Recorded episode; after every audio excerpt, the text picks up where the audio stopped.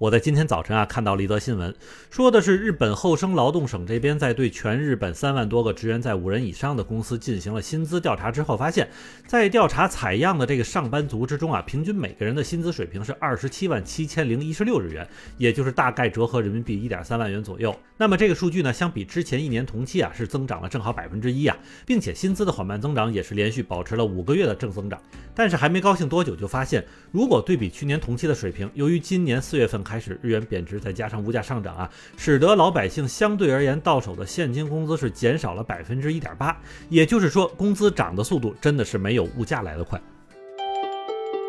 欢迎你收听下站是东京，八尾还在站台等着你哦。欢迎大家回来，我是在站台等你的八尾。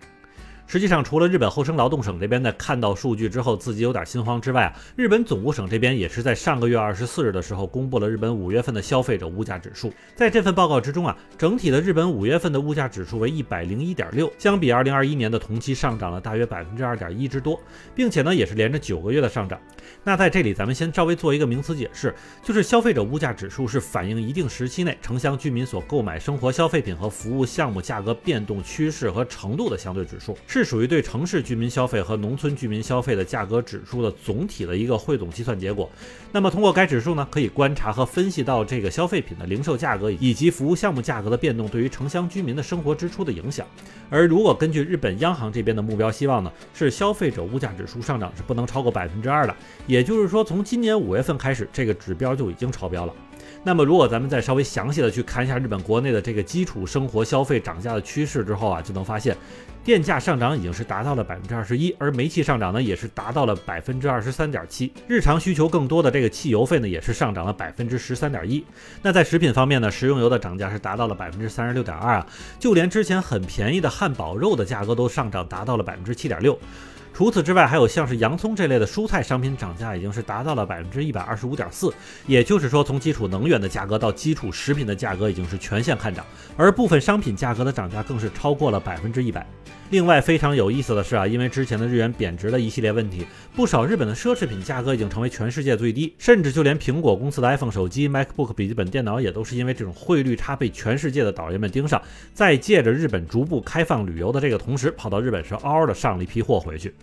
那咱举例来说吧，由于曾经在上市之初呢，苹果在日本的 iPhone 售价设定的是比较低的，那再加上近一段时间以来日元是狂贬的一个态势啊，在日本买一部 iPhone 手机的价格几乎要比咱们国内便宜一千三百元人民币左右。不过各位也别琢磨这个羊毛是不是还能继续薅，因为苹果这个精明的性格啊，给用户放水那是绝对不存在的。所以就在七月一号的开始，苹果这边是直接调高了其产品售价，并且整体的调价幅度是超过了百分之十。比如说 iPhone 十三 Pro 的价格就是从之前的十二万两千八百日元直接上调到了十四万四千八百日元，大约是从六千元人民币涨到了七千一百元人民币。而这个情况呢，也是与之前的这个新机即将上市、老机型逐步降价的习惯完全相反。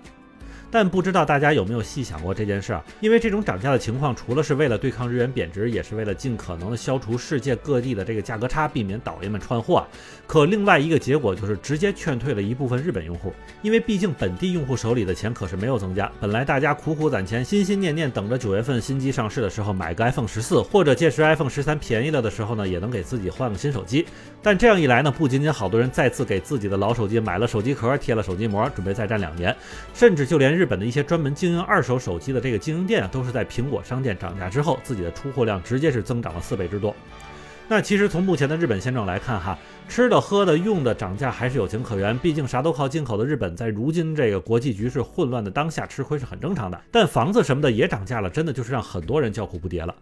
实际上呢，之前有不少自媒体公众号都说啊，日本人不爱买房子什么的。说实话，不买房子的原因怎么可能会是不喜欢呢？还不是因为自己手里钱少，不想每个月紧紧巴巴的还钱嘛？但谁知啊，从日本不动产经济研究所过来的数据显示啊，日本关东地区的首都圈的房价已经从今年年初开始呈现了连续三个月的增长，而这个涨价的幅度也是比去年同期整整是涨了百分之三左右。当然，这个涨价除了类似像是能源价格、运费等等这些东西通通价格上涨之外，非常有意思的是，这其中还有因为在俄乌战争这个问题里，日本不断的去跟俄罗斯较劲儿，结果导致两国的木材进口是被迫停止，然后一下子日本这边木质房屋的整体成本就都上来了。不过正像是咱们节目开头时所说的，在这种物价飞涨的大背景之下，民众的工资确实没有怎么样的变化，甚至从比例上来说呢还变得更少了。那这种情况呢，对于一些本来收入就比较低的家庭来说呢，这日子真的就是非常难过了。也正是因为如此啊，前段时间日本央行行长黑田在开新闻发布会的时候，信誓旦旦地说，民众们已经习惯了目前的涨价现象之后，基本在一段时间之内啊，全日本的骂街对象就都变成了他。而另外呢，最近日本国内也是高温天气持续，那么气象厅也是各种呼吁民众一定要开空调啊，千万别忍着，因为中暑真的会死人的。那么出现这种呼吁的原因，也正是因为一些低收入家庭啊，因为整体生活成本的上升，确实真的就有人是舍不得开空调了。那么也能想到啊，对于这样的情况，日本的吃瓜老百姓们自然是有着诸多的不满。而目前日本正在进行的这个参议院选举之中，民众们关心的一个主要问题，还就是物价上涨这个事儿，你到底是该怎么解决？并且日本媒体呢，在六月份做的这个全国舆论调查的结果中显示啊，日本民众对于日本政府目前所采取的应对措施，普遍是评价不高的。在所有的受访者里边，有百分之七十一的人表示不认同，而表示认同的则只有百分之二十。除此之外，对于物价高涨是否给家庭收支带来影响的这个问题上，有百分之八十三的受访者都表示受到了不同程度的影响。不过讲真哈，这种物价飞涨但工资不涨的情况，恐怕还是要持续好一段时间的，并且呢，只要日本政府这边没有作为，那么这件事儿还真的就是没办法解决。另外呢，还有一件事情是非常能够体现日本当下的情况，就是日本媒体现在在用一种非常扯的方式来劝说大家开空调，就是说呢，开空调十四个小时花三百日元，但是中暑住院呢，你就得花三万日元了。所以哪一个更值一些呢？你就得自己琢磨了。尽管这个对比听上去是非常的搞笑，但是在这里呢，也真的是能够感受到近期发生在日本的一些矛盾的心酸。那么好，感谢大家收听下站时东京，我是在站台等你的八尾。